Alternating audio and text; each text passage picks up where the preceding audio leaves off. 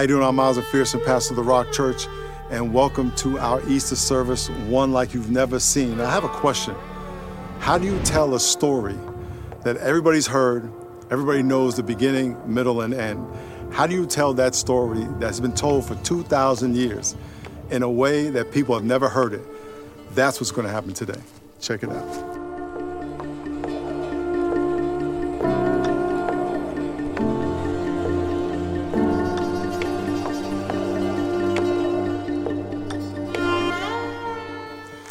Everybody knows uh, the Easter story.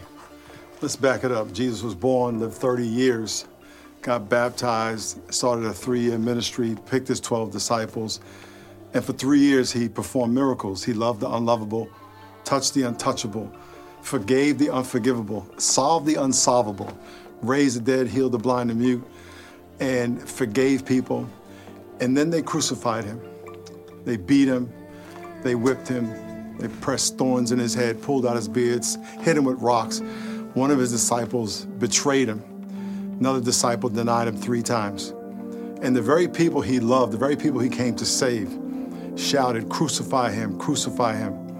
And as they were nailing him to the wood, after he carried his own cross up a hill, as they were nailing him to the wood, cursing him, he said, Father, forgive them. They don't know what they do. So this was the most loving man to ever live, never sinned the Bible said he who had no sin became sin. And he hung on the cross and died of a broken heart. They stuck a spear in his side to make sure he was dead. They took him down, they put him in a tomb, and we all know what happened after that. Three days he was in the tomb. And here's what each of the Gospels says. Each Gospel has an account of his resurrection. In Matthew 28, it says, After the Sabbath, as the first day of the week begun to dawn, Mary Magdalene and the other Mary came to see the tomb. And behold, there was a great earthquake, for an angel of the Lord descended from heaven and came and rolled back the stone from the door and sat on it. His countenance was like lightning, his clothing as white as snow. And the guards shook for fear of him and became like dead men. But the angel answered and said, Look what the angel said. Do not be afraid, for I know that you seek Jesus who was crucified. He is not here he is risen. Come see the place where the Lord lay. They put 12 guards in front of the tomb, 12 Navy SEAL type soldiers in those days. But the angels showed up, and those soldiers fell over like dead. That was Matthew. This story is also in Mark.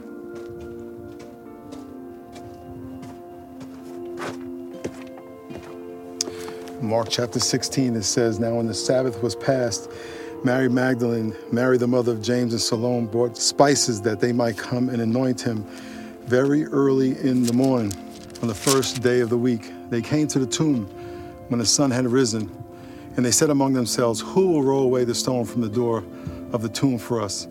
And when they looked up, they saw that the stone had already been rolled away, for it was very large. And entering the tomb, they saw a young man clothed in a long white robe sitting on the right side, and they were alarmed. But he said, Do not be alarmed. You seek Jesus of Nazareth, who was crucified.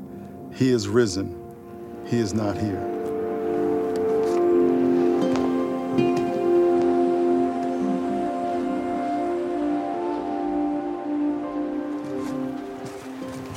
Oh, by the way, you might be wondering what this is all about, where we're at, and why we're here. I'm going to get to that in a minute. But first, let me read the last two accounts of the resurrection in Luke and John. Luke chapter 24. On the first day of the week, very early in the morning, they and certain other women with them came to the tomb, bringing spices which they had prepared. But they found the stone rolled away from the tomb. And they went in and did not find the body of the Lord Jesus. Why? Because he had risen. Finally, in John chapter 20, the first day of the week, Mary Magdalene went to the tomb early while it was still dark and saw that the stone had been taken away. Then she ran and came to Simon Peter and to the other disciple whom Jesus loved and said, They had taken away the Lord out of the tomb. We do not know where they laid him. No one took him. The Holy Spirit resurrected him.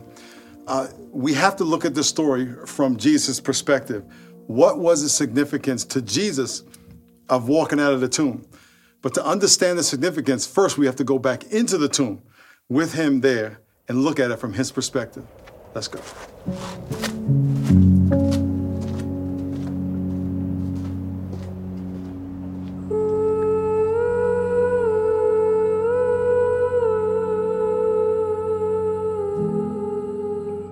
To start the resurrection story right, you have to start with the devil, the liar, the father of lies, the murderer, destroyer, the deceiver. And you might be thinking, the devil? Well, you don't have a resurrection without a tomb. You don't have a tomb without a crucifixion. You don't have a crucifixion without death. You don't have death without sin, and you don't have sin without the devil. In Jesus' day, the Jews were looking for a military leader that would conquer the Roman government and set them free. A military, political king that would lead them politically, militarily. But Jesus was fighting a whole different battle. He was fighting a spiritual war against the devil, a spiritual war where the devil was trying to put Jesus and all the hopes of mankind in a tomb like this. Bury their dreams, bury their hopes, bury everything you could ever think you wanted that was good in a tomb. Look at this place. It's dark, it's empty, there's nothing in here. And that's exactly where the devil wants to put your life, your dreams, your hope, your future. And when your friends and family dies, that he wants you to think they're here, buried, gone forever. But Jesus had something different in mind. But I got to go back to Matthew chapter 4 in the first conversation here on earth between Jesus and the devil.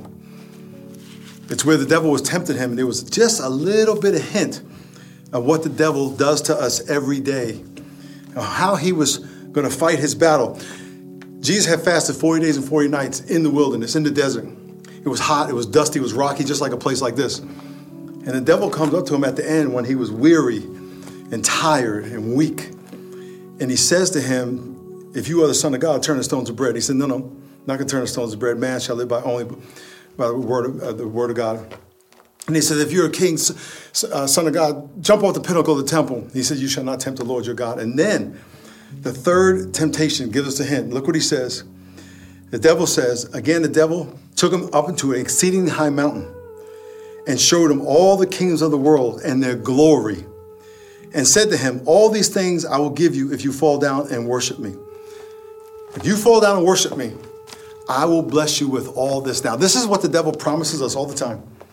I don't want you to worship God. I want worship me. I can give you something better than God. Matter of fact, Adam and Eve in the garden, they had eternal life. They walked with God. Everything was perfect. And the devil said, I have something better for you. That you can be like God. Tempted them. So he says to Jesus, if you go up on, I'm going to take up on the mountain. I'm going to show you all the glory of the, of the earth, and I'll give it to you if you worship me. Here's what Jesus says Away with you, Satan, for it is written, You shall worship the Lord your God and serve him only. Here's what the devil was saying. Not only will I give it to you, he always makes false promises, by the way, but if you don't worship me, I will withhold it from you. The devil manipulates us, threatens us by what he will do to us if we do not worship him. I will accuse you of things. I will cancel you. If you don't lie, you won't get ahead. If you're not sleazy, you won't have love in your life. If you're not greedy, you won't have money and be happy. If you don't work day and night and, and, and discard your family, you won't be successful and be, and be happy and be fulfilled and be respected.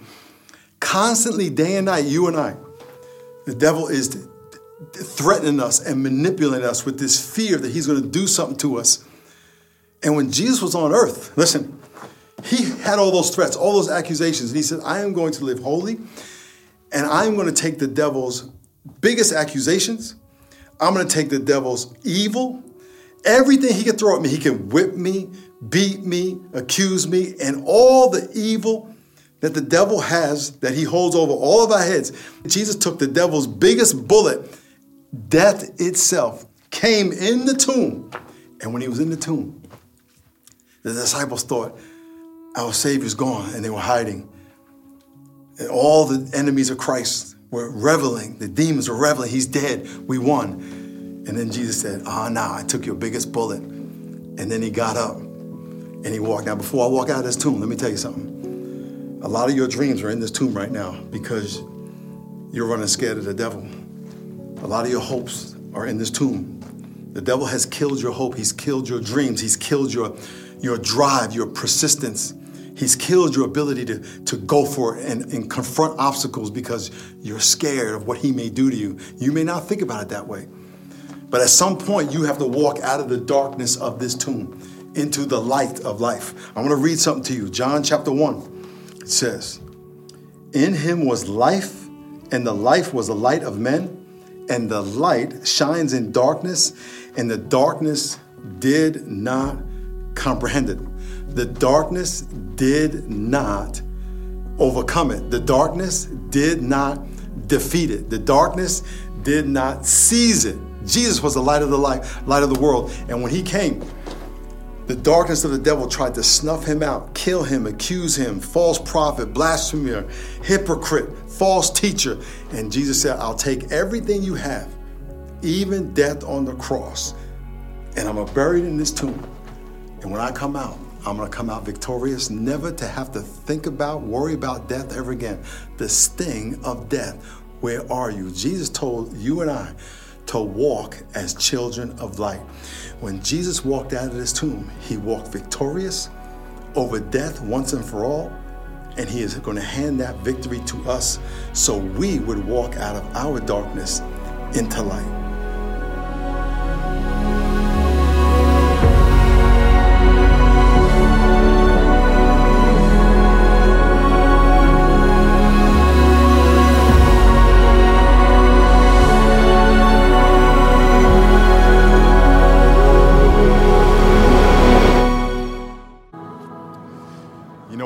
Two boxers are in a boxing match, right before the first round, they meet in the middle of the ring.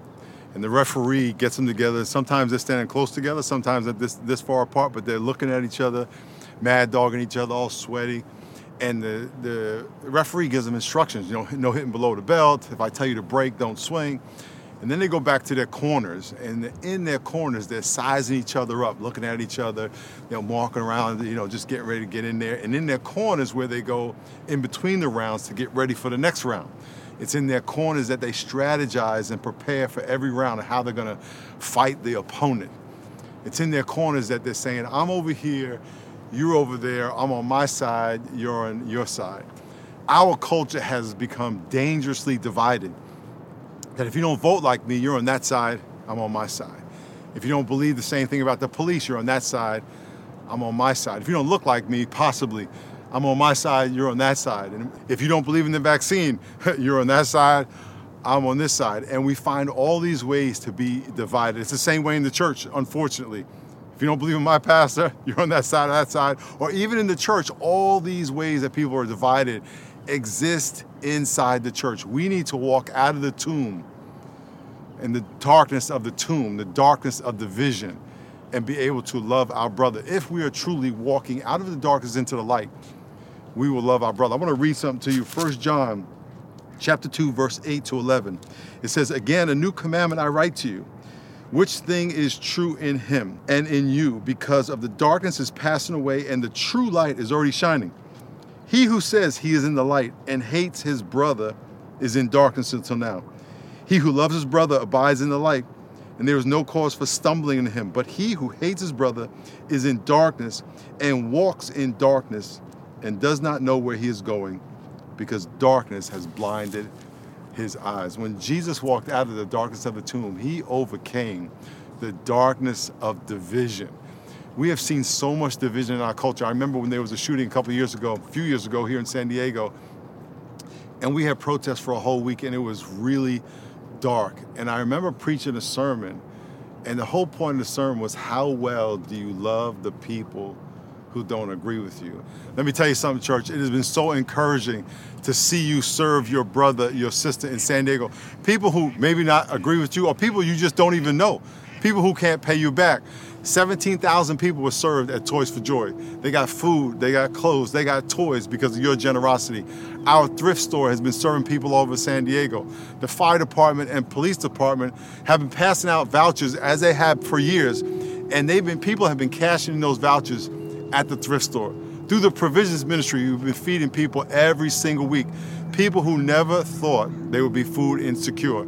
Listen, on April 18th, we're going to relaunch our church, and we are inviting all of you to be part of that relaunch and get involved so we can serve our city and wherever you are around the world, that you would join us in our relaunch so you can serve your city.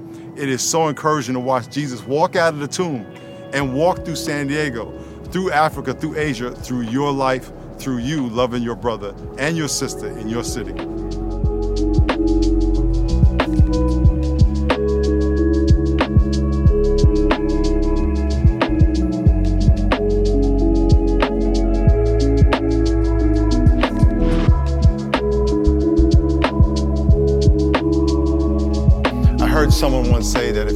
To get rid of a problem, get a bigger problem. And one of the best ways to get a bigger problem is to get someone else's problem. Someone who has more problems than you, more pain than you, because when we watch other people overcome and deal with their problems, be patient with their problems, it encourages us for what is possible. When Jesus walked out of the tomb, he was giving us a sign that he had defeated death.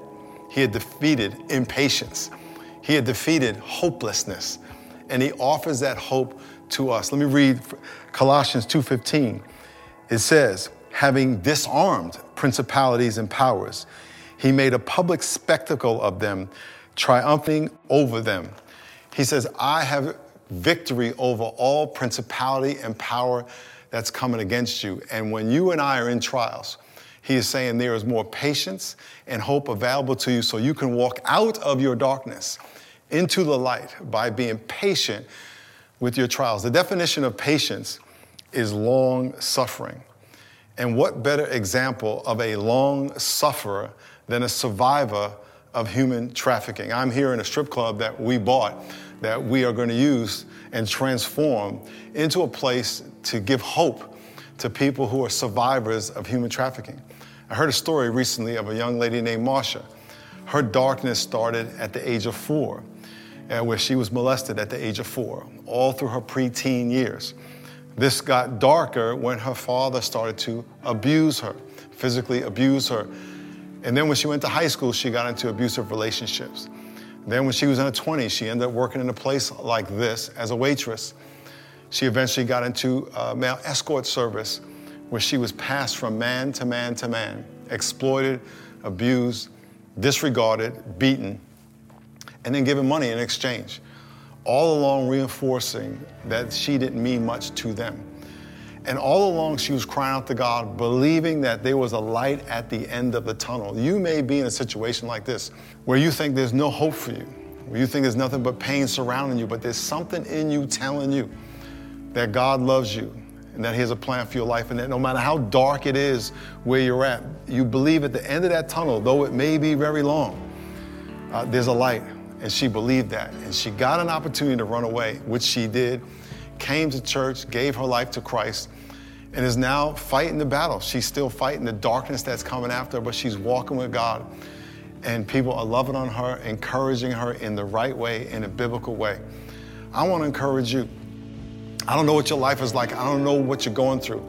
But when Jesus overcame death, one of the things he demonstrated to us that not even death, no matter how bad your circumstance is, death is the ultimate. That not even death and everything short of death, he will overcome. He has overcome. And when he walked out of that tomb, he says, I'm now going to give you that victory so you can walk through your pain, your darkness, out of your darkness into your light.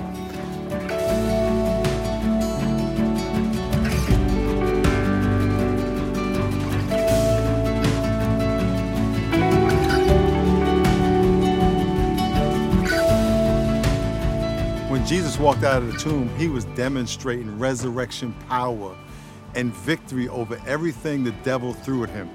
That resurrection power that he demonstrated is what's available to us. It's the same power that's going to enable us to walk out of our darkness into the light, to love our brother, to walk out of our darkness into the light, to be patient with our trials, and to walk out of darkness into the light, to be thankful for what we have. Tammy's a single mom of three and her mom, three years ago, had a stroke. And after her mom had the stroke, she was paralyzed from her neck down. Tammy and her mom were very close, so this was very hard. In addition, her mom lived 500 miles away. Tammy, being a single mom, finances tight, it was difficult for her to spend time with her mom. Three years going back and forth for 500 miles of travel, trying to spend time with her mother. Her mother finally got sick, went to the hospital, and died that very same day. When I think of someone going through that without God, I don't know how you do it. I don't know how you fight darkness, the discouragement and pain of losing a loved one. Tammy not only survived that, she thrived. But here's why because she had walked out of the darkness into the light. She knew who she was in Christ. I want to read something to you. 1 Peter chapter 2 verse 9 it says, "You are a chosen generation." That was Tammy. You are a royal priesthood.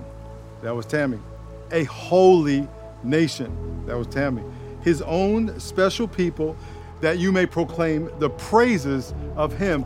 Watch this. Who called you out of darkness into his marvelous light who once were not a people, but now are a people of God, who had not obtained mercy, but now had obtained mercy. So many, so many, so much packed in this verse. I, I want to read something to you. I want to emphasize how many times the verse refers to her and us being something we weren't to something we are.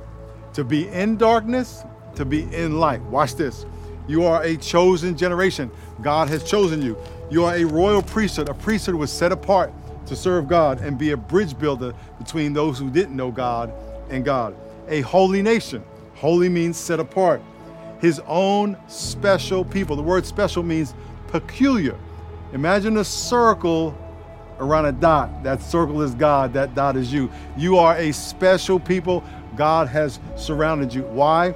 That he may, that you may proclaim the praises of God who calls you out of darkness into his marvelous light. And then it says, You were once not his people, but now you are, who had not obtained mercy, but now you have obtained mercy. Here's the question Tammy was not crushed by her mom's death so bad she couldn't praise God.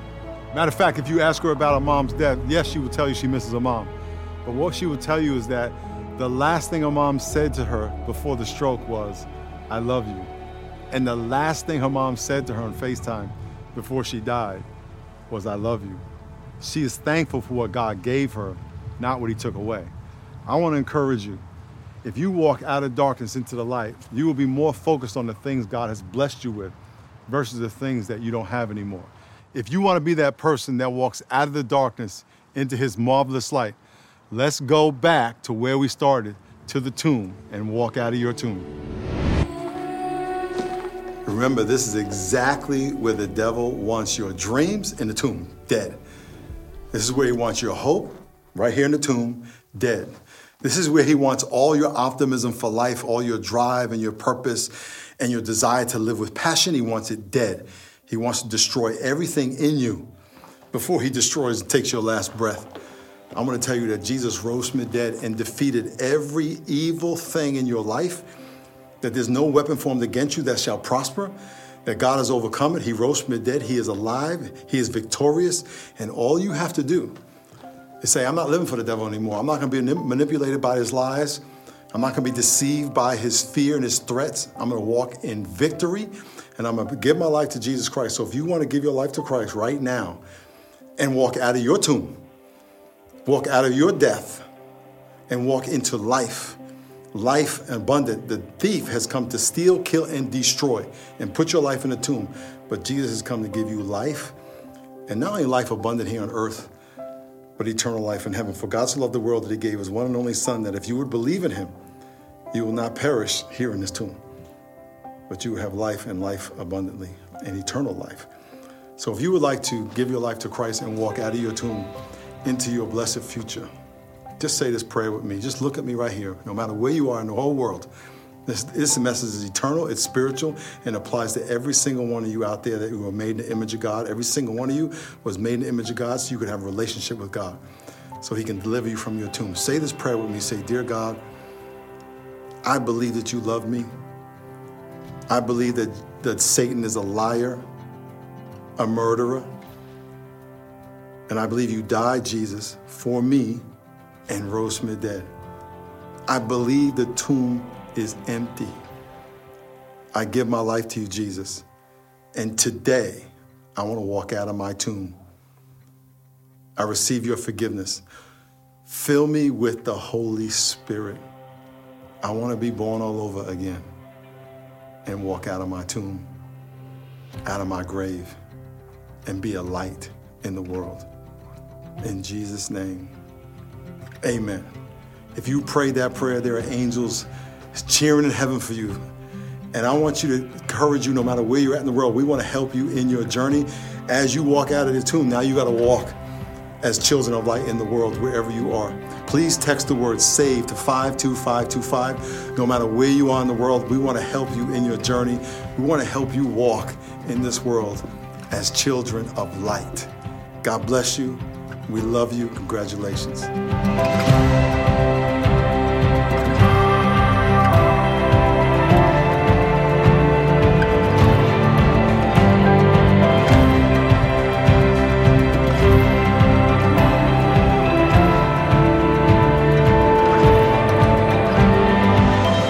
Just before we started the church, we were looking for a name and we landed on the rock.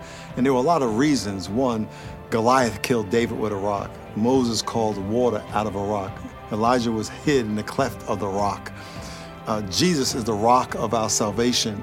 A rock is a strong, immovable object. It is solid, it is safe and secure. That's why I'm sitting on this big rock. It ain't going anywhere. And finally, Jesus rose from the dead was buried in a tomb that was a rock, covered by a rock. And it's when that rock moved, he walked out of the tomb. He declared victory over death.